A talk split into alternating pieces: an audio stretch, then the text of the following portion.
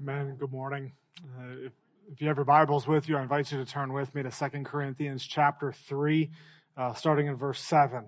I'll read through the end of the chapter. Once again, chapter 3, starting in verse 7, and then we'll go through the rest of the chapter. Uh, before we begin, just a reminder that uh, our envelope wall uh, out there in the foyer. Will this will be the last week that that's out there. That is a support to our team of uh, youth that are traveling to denver here before the end of the month is out uh, where they will be trained uh, and come back armed with a strategy of how to share the gospel with their unbelieving friends and family if uh, you were hoping to give towards that, we're asking that you get that in uh, today or in, in, the subsequent days um, here. Uh, we're very blessed and thankful for those of you who have already supported that trip. We have seen a, an amazing, uh, actually, return, and we're looking forward to sharing with you a little bit about that next week and celebrating with you. Um, next Sunday, we're actually going to bring the team of students and some of the adult leaders up as well uh, so that we can pray for them uh, as next Sunday will be their last Sunday before they leave on the trip. And so I invite you to come back and join us as we pray for this team together uh, as a church body as well uh, and celebrate what the Lord has done already um, through your amazing generosity. Um, if you're visiting with us this morning, uh, my, my, name is Mike Kezarowski. I serve as the lead pastor here. Uh, it is a joy to have you with us. And if you have a few minutes after the service, it would be a joy to meet you, and so feel free to come up and say hi afterwards uh, when our time is done together. Um, let's go ahead now and turn to God's Word. Uh, let's read through this together. You can follow along as I read from 2 Corinthians chapter 3, verses 17 through 18. Paul writes, Now if the ministry of death carved in letters on stone came with such glory that the Israelites could not gaze at Moses' face because of its glory, which was being brought to an end. Will not the ministry of the Spirit have even more glory? For if there was glory in the ministry of condemnation, the ministry of righteousness must far exceed it in glory. Indeed, in this case, what once had glory has come to have no glory at all because of the glory that surpasses it. For if what was being brought to an end came with glory, much more will what is permanent have glory. Since we have such a hope, we are very bold. Not like Moses, who would put a veil over his face so that the Israelites might not gaze at the outcome of what was being brought to an end, but their minds were hardened. For to this day, when they read the Old Covenant, the same veil remains unlifted, because only through Christ is it taken away. Yes, to this day, whenever Moses is read, a veil lies over their hearts. But when one turns to the Lord, the veil is removed. Now the Lord is the Spirit, and where the Spirit of the Lord is, there is freedom. And we all, with unveiled face, beholding the glory of the Lord, are being transformed into the same image from one degree of glory to another. For this comes from the Lord, who is the Spirit. Would you pray with me? Dear Father, as we come to your word this morning, would you reveal your glory to us? Would we gaze upon your face and be transformed as a result? We recognize that in our original sinful state, our ways are not your ways and our mind is not your mind, and we need to be transformed into your image. And you, we praise you, Father, that for many this morning the veil has been removed and there are no longer any barriers that keep us from experiencing your transformational presence. Would that happen this morning, Lord? In Jesus' name we pray. Amen. Fragments of broken stone slabs laid sprawled across the ground. Moses, who was burning hot with anger, had just dashed two stone tablets against the earth. Engraved on the tablets was the law of God written uh, by God's own finger. Uh, and what once represented this covenant, this agreement between God and his people was now shattered in pieces. In a symbolic fashion, these broken pieces of stone pointed to the heavier reality that such a covenant between God and his people was broken. They had received God's law, which was designed to bring the Israelites into holy alignment with God. And the Israelites promised God, not once, but twice, that they would follow all the words of the law and be obedient to him. But as Moses descended from Mount Sinai, after communing with God and receiving the Ten Commandments, he witnessed the stiff necked people of Israel worshiping an idol that they had created by their own hands. Israel's rebellion against the very God who delivered them out of Egypt now provoked wrath from him, which they brought on themselves. Such a punishment was only averted when Moses, as a mediator, went to God on behalf of the Israelites and pleaded with God to spare them. And in a surprising turn of events, God shows mercy and grace to the Israelites in that Moses had found favor with God.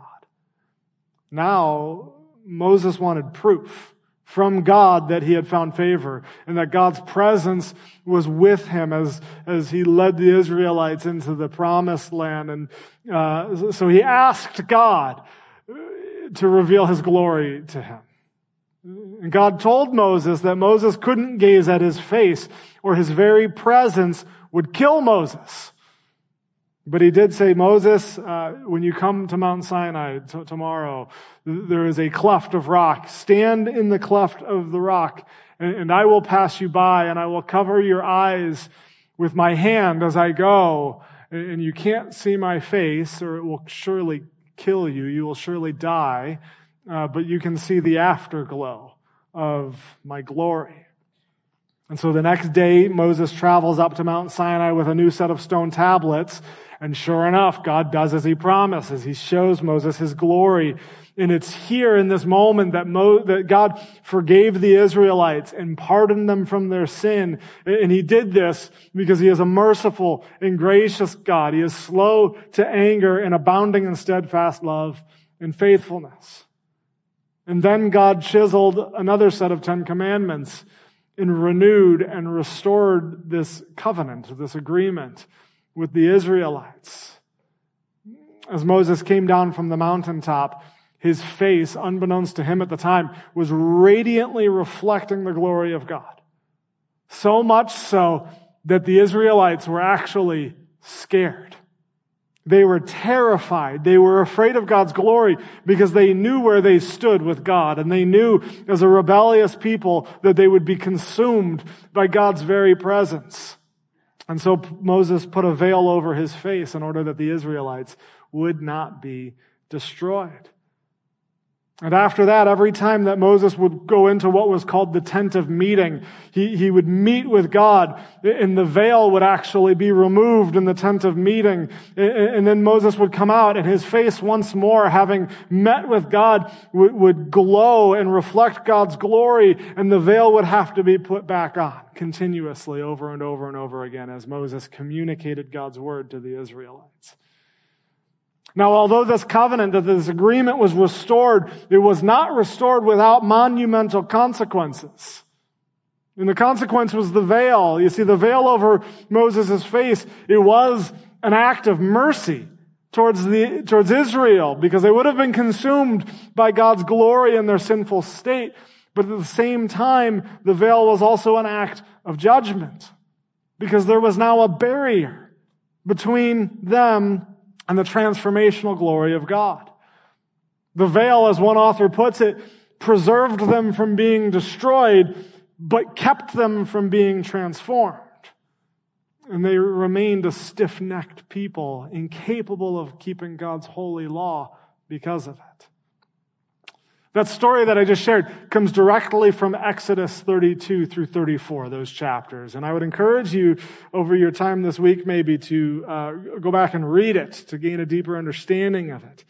The reason we started there this morning is because it is, it's the foundational basis of the claims that Paul makes here in 2 Corinthians 3. Unless we understand the story in the context of Exodus, we won't understand 2 uh, Corinthians 3. Uh, I want us to remind us all the context of 2 Corinthians right here. Remember that Paul is right in the middle of defending his ministry. He's writing out a defense of his ministry. He's writing out a defense of his own legitimacy as a minister, right? He's writing out a defense, if you will, of his message, the new covenant, this new agreement between God and his people. And he's, he's writing to them so that they would know the validity of the ministry and know the validity of God's work through Paul and know the validity of the new covenant. Paul wants them to know that his work is not void of purpose, but there is actually great glory in it.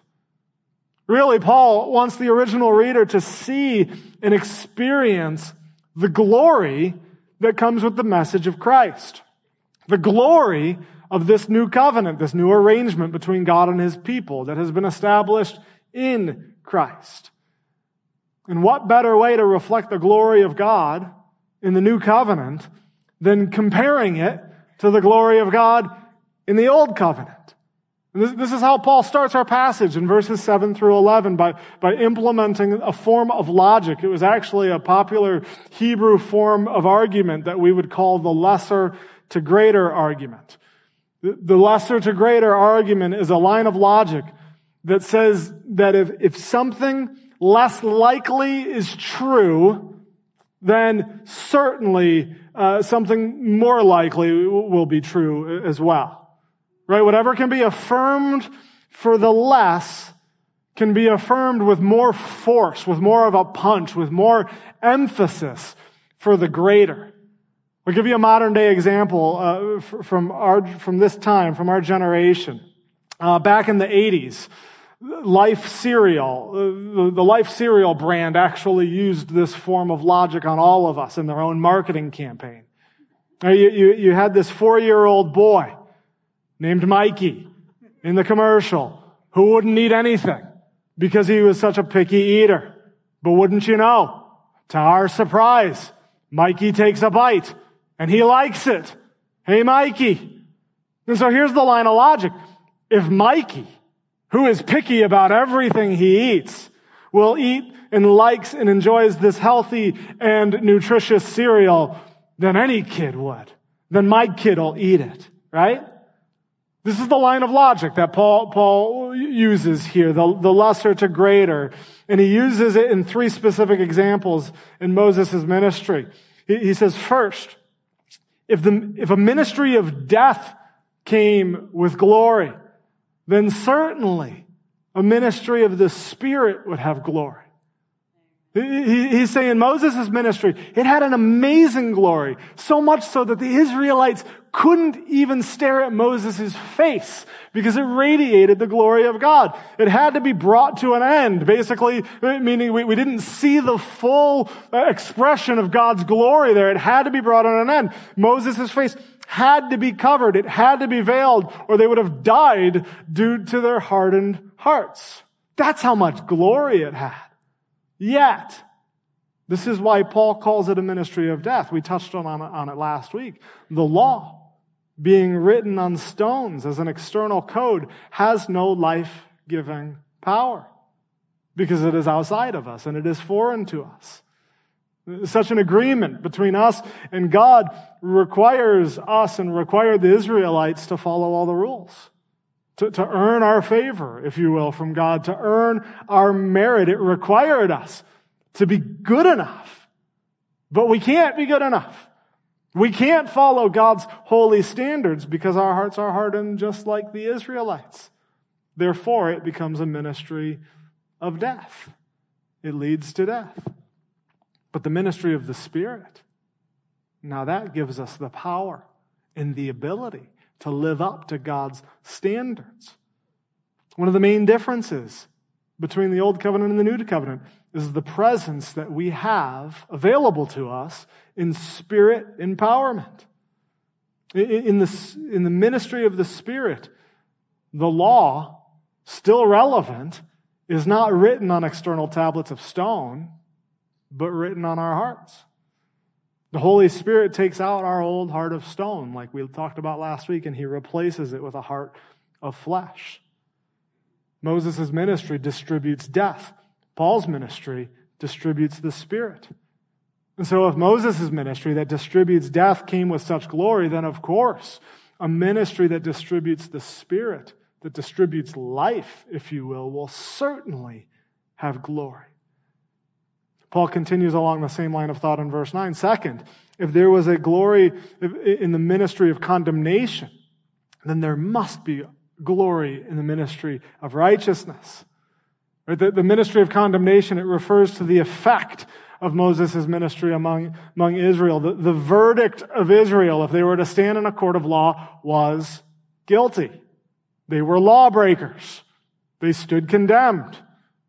But we know that in the new covenant, this new arrangement with God and his people is that there is now no condemnation for those who are in Christ Jesus. Those who trust Jesus are not guilty. They're actually declared innocent.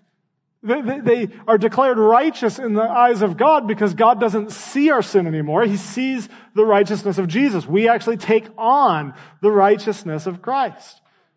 And so Paul says, if a ministry that left people condemned has glory, it's accompanied by God's glorious splendor, how much more glorious is a ministry that declares people innocent? And then finally, Paul writes in verse 10 and 11, if a ministry which was brought to an end came with glory, how much more glorious is a ministry that is permanent? A proper way to understand this is that Moses' ministry of glory, as the commentators was right, the old covenant was rendered inoperative. Right? This used to be the agreement between God and his people, and that agreement was replaced by a new agreement, a better covenant, the writers of Hebrews actually says. So the old covenant was temporary in nature. But this new arrangement, this new covenant is permanent. Paul says God will never go back on this agreement. He will never change this agreement. There will never be any kind of amendments to this agreement. This is a permanent fixture into all of eternity. And so Paul says, if the old covenant, which was rendered inoperative, which was temporary by nature, had glory, then what does that tell you about the permanent nature of the new covenant? Certainly, it is glorious. Now, it's important for us to understand here that Paul's purpose in these verses is not somehow to discredit or undermine the old covenant, to undermine the ministry of Moses in this passage. Quite the opposite. As a Jewish man himself, Paul would hold Moses' ministry in high regard and, and, and, even here preaches to the glory, the great glory that accompanied the Old Testament. Now, Paul's purpose, though, is to say that in light of that glory that was shown in the Old Testament, the Old, not the Old Testament, excuse me, the Old Covenant, glory that had the, the, the power to consume the Israelites, in, in light of that, imagine the type of glory that's shown in the New Covenant. Once again, Paul is defending his, his ministry. There are people out there that say, Paul, you are, you are suffering and you are weak, and, and so your message is, is weak. There's no validity here. And, and Paul says, no, see how God reveals his radiant beauty through this arrangement with mankind, which I am preaching. Look at the glory. And then Paul takes this knowledge that there is great glory in the new covenant and he draws some conclusions here in verses 12 through 18. Paul says, this is where my confidence is. This is where my hope is. Paul has such a hope in the new covenant, which is spirit filled and leads to life. It, because of such confidence, he is able to preach boldly. Right? Paul is able to speak freely and openly. Like Moses, Paul is a messenger of God, but unlike Moses, Paul can preach with an openness and a freedom that Moses couldn't. Moses had to put a veil over his face. There was a barrier between God's people and his glorious presence. But because of the glorious nature of the new covenant, Paul is free to be open and forthright. And then Paul goes into this veil. Right? a powerful illustration, a powerful metaphor. He goes on to explain that the veil over Moses' face was just the beginning. This literal veil over the face of Moses actually points to a greater veil, a more prominent veil, a figurative veil over the Israelites. And it's specifically a veil over their hearts. And for Paul to say that there is a veil over the human heart actually informs us to the nature of the veil itself. Paul describes what the barrier is. In scripture, the heart represents the innermost self. It, serves as the center for all spiritual activity in the first century. And so for Paul to say that there is a veil over the heart suggests a darkness of the spirit over your own spiritual activity. You see, with this, we see that the problem here, the veil, is not just an intellectual ignorance to the gospel, but rather a moral aversion to it. Their hearts are set against God. Ultimately, it's our, our, our sin that creates the veil. It's our immorality that creates the veil. It's not as if some people um, so, have some sort of cognitive inability to understand because they're missing out on some kind of secret, special, mystical knowledge. It's not like the new covenant uh, has some sort of secret message uh, that, that's only to be unlocked by a select few that gain spiritual enlightenment. No, it's not an intellectual problem primarily. Primarily, it's a moral problem. Yes, their minds are hardened. Moses, or Paul says, there is a callous that has been built up between them and God. Yes, there is an ignorance, but the ignorance is birthed because their heart is veiled. They don't want to understand. They have no desire to understand. For the Israelites, what Paul says is the veil is over their heart. When they read the scriptures, they have no idea that the Old Testament, that the Old Covenant was really pointing to Jesus. They don't understand because they don't want to understand. And this is a big problem. There's a barrier. And so, what does it take to remove the veil? Paul explains that the veil remains unlifted because it is only through Christ that it is taken away. Once again, here's the logic. If the veil is present as a result of our own sin, then the only way to take away the veil is to do something about our own sin. And we can sit here and say, I've got this, and I'm going to try and clean myself up. I'm going to try and clean my life up. I'm going to try and become a better person. But ultimately, we fall short, and we look nothing more than the Israelites did. When we try to remove the veil by our own merit, we can't do it. It's impossible for us because it's only in Christ that the veil is lifted. As Paul preaches time and time again, the only remedy to our sin is Jesus Christ. Without Christ, the presence and the power and the penalty of sin is still on our hearts. And it's only the work of Christ on the cross that the veil can be removed. And so this is what Paul explains. Jesus makes it possible for the veil to be removed. But what is the actual process of removing the veil? Uh, according to Paul in this passage, it's actually the Holy Spirit that removes the veil. Because of what Christ did on the cross, we now have access, if you will, to the Holy Spirit. And the Holy Spirit, in our sinful and veiled state, pursues us. Now, important here, we don't pursue God in our natural state. How could we? Because there's a veil over our hearts. We can't. No, the Spirit pursues you and He calls on you to turn to Him.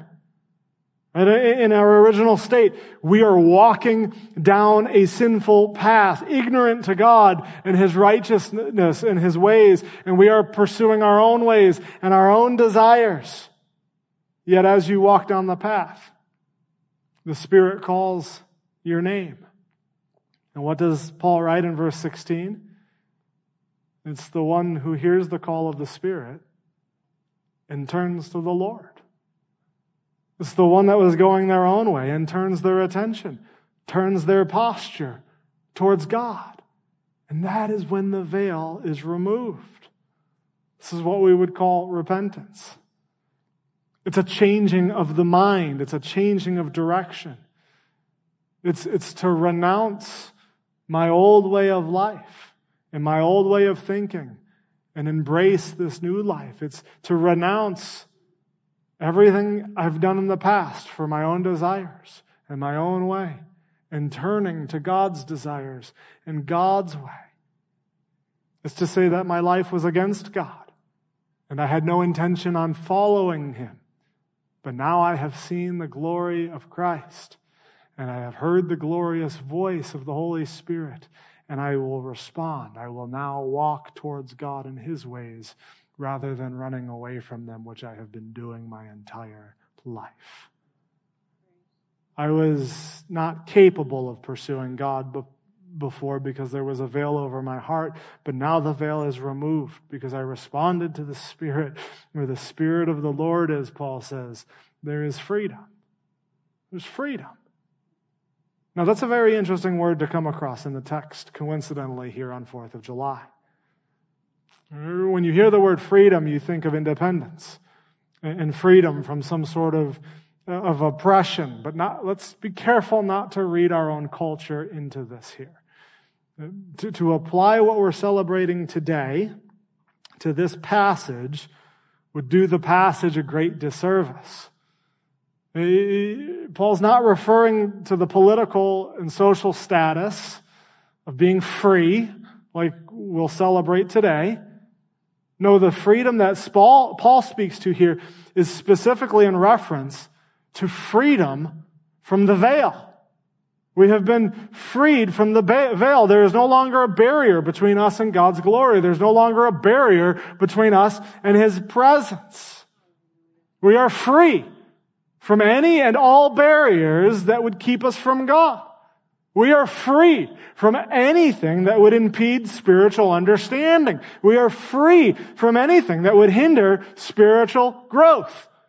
And that kind of freedom is a freedom that only Christ can bring.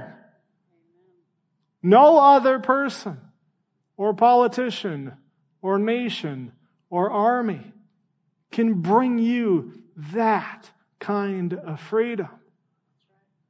That kind of freedom is in a league of its own. And it's far greater than any freedom that you could ever have. And that right there such freedom is actually a reversal of what we see in Exodus 32 and 34 through 34. We are no longer like the stiff necked Israelites who were once shielded from God. Instead, we are actually like Moses in the story.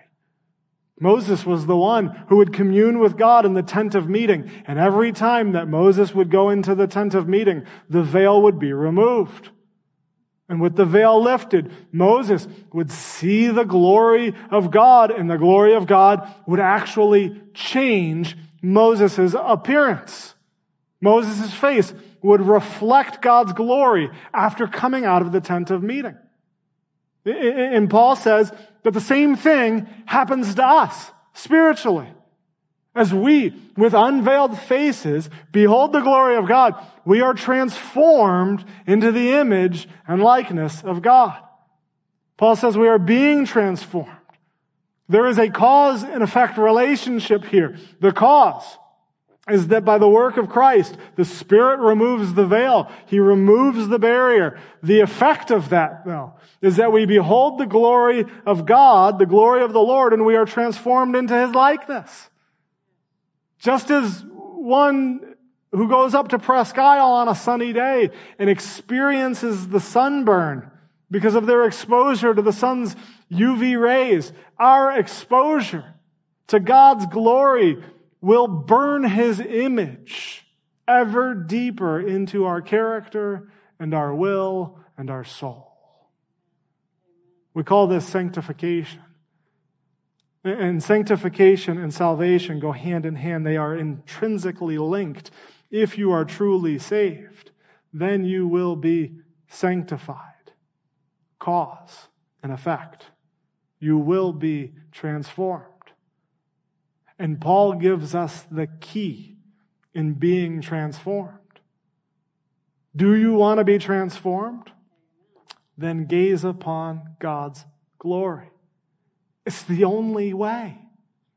It, it's the only way that we can turn from the sin in our life is by looking not at ourselves, but to the glory of God.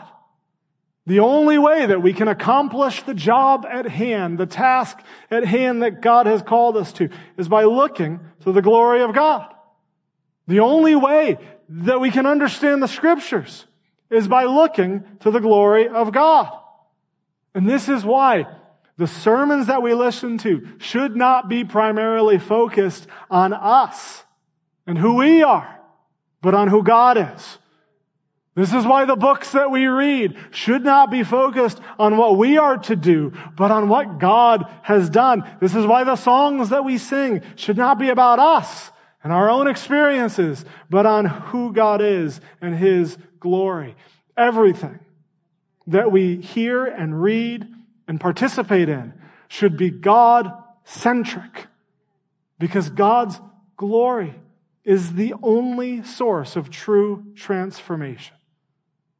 The worst thing we can do as Christians, the worst thing we can do as believers in the Christian journey is to look at ourselves rather than look to God, look to Jesus and His Spirit. And it is a journey. It's a long one. Paul here speaks to the progressive nature of our transformation. It doesn't happen all at once, as if by a magic wand. Right? Uh, uh, over time, you will begin to look less and less like your old self that was veiled, and you will look more like Jesus, but it doesn't happen overnight. For Paul to say that we are being transformed from one degree to another here in verse 18 is to say that we are actually encountering an ever increasing glory over time. We are in a constant state of being transformed. And the longer we have seen God's glory with unveiled faces, the more of God's glory we'll experience. We will experience the more that we will be transformed. C.H. Spurgeon puts it so well and eloquently when he writes that our knowledge of Christ is somewhat like climbing uh, one of the mountains. When we first believe in Christ, we see only a little of him. The higher we climb, though, the more we discover his beauty. The longer we walk with unveiled faces, the more we encounter an ever increasing glory. Transformation, by and large, occurs over the long run, over the constant and consistent exposure to God's glory, which is why our consistency in God's word is so important. Because that's where transformation happens. Yet, despite this, some of us look for what we would call breakthrough. Right? We want to experience breakthrough. And we may assume that God is not at work if there isn't breakthrough. And don't get me wrong, breakthrough can happen. But in reality, more times than not, the Spirit will transform you over the course of a long period of time. As you see yourself in a mirror from day to day, you notice very little difference in physical change. But when you pick up a picture from your youth of many years ago, you look at it and say, My, have I grown? In the same way, this is true of spiritual transformation. It may be one sermon or one conversation or one passage of scripture that the Spirit uses to lift the veil from your heart but it's the thousands of subsequent sermons and passages. It's the thousands of instances that you faithfully gaze at God's face after the veil is lifted that will transform you over time. And so be consistent and be constant. And I promise you that you will experience transformation. But none of that will happen until you respond to the Spirit calling your name to turn your direction and your attention toward Him. And so, do you remember the day that the veil was lifted from your heart? Do you believe that Jesus' work on the cross, through his work on the cross, that there are no more barriers keeping you from God's glorious presence? If you don't, then pray for God this very moment to remove the veil. And I promise you, He will. Would you pray with me?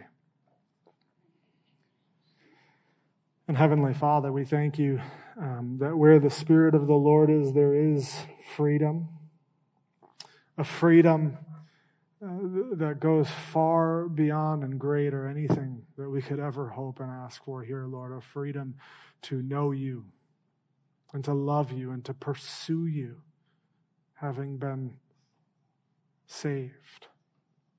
And I pray, Father, that should there be anybody here who still has the veil over their heart, that your Spirit uh, would call on them and lift that veil in this moment. And I pray, Father, for the ones who have been faithfully walking with you over many, many years and decades, that you would continue to transform them, Lord. And we trust, Father, that there will be a day when we experience the fullness of your glory and we will be transformed. Father, in the, in the blinking of an eye, Father, we will experience the, the ultimate transformation where our bodies themselves will be glorified. And we praise you and we anticipate that day. And in your holy name I pray. Amen.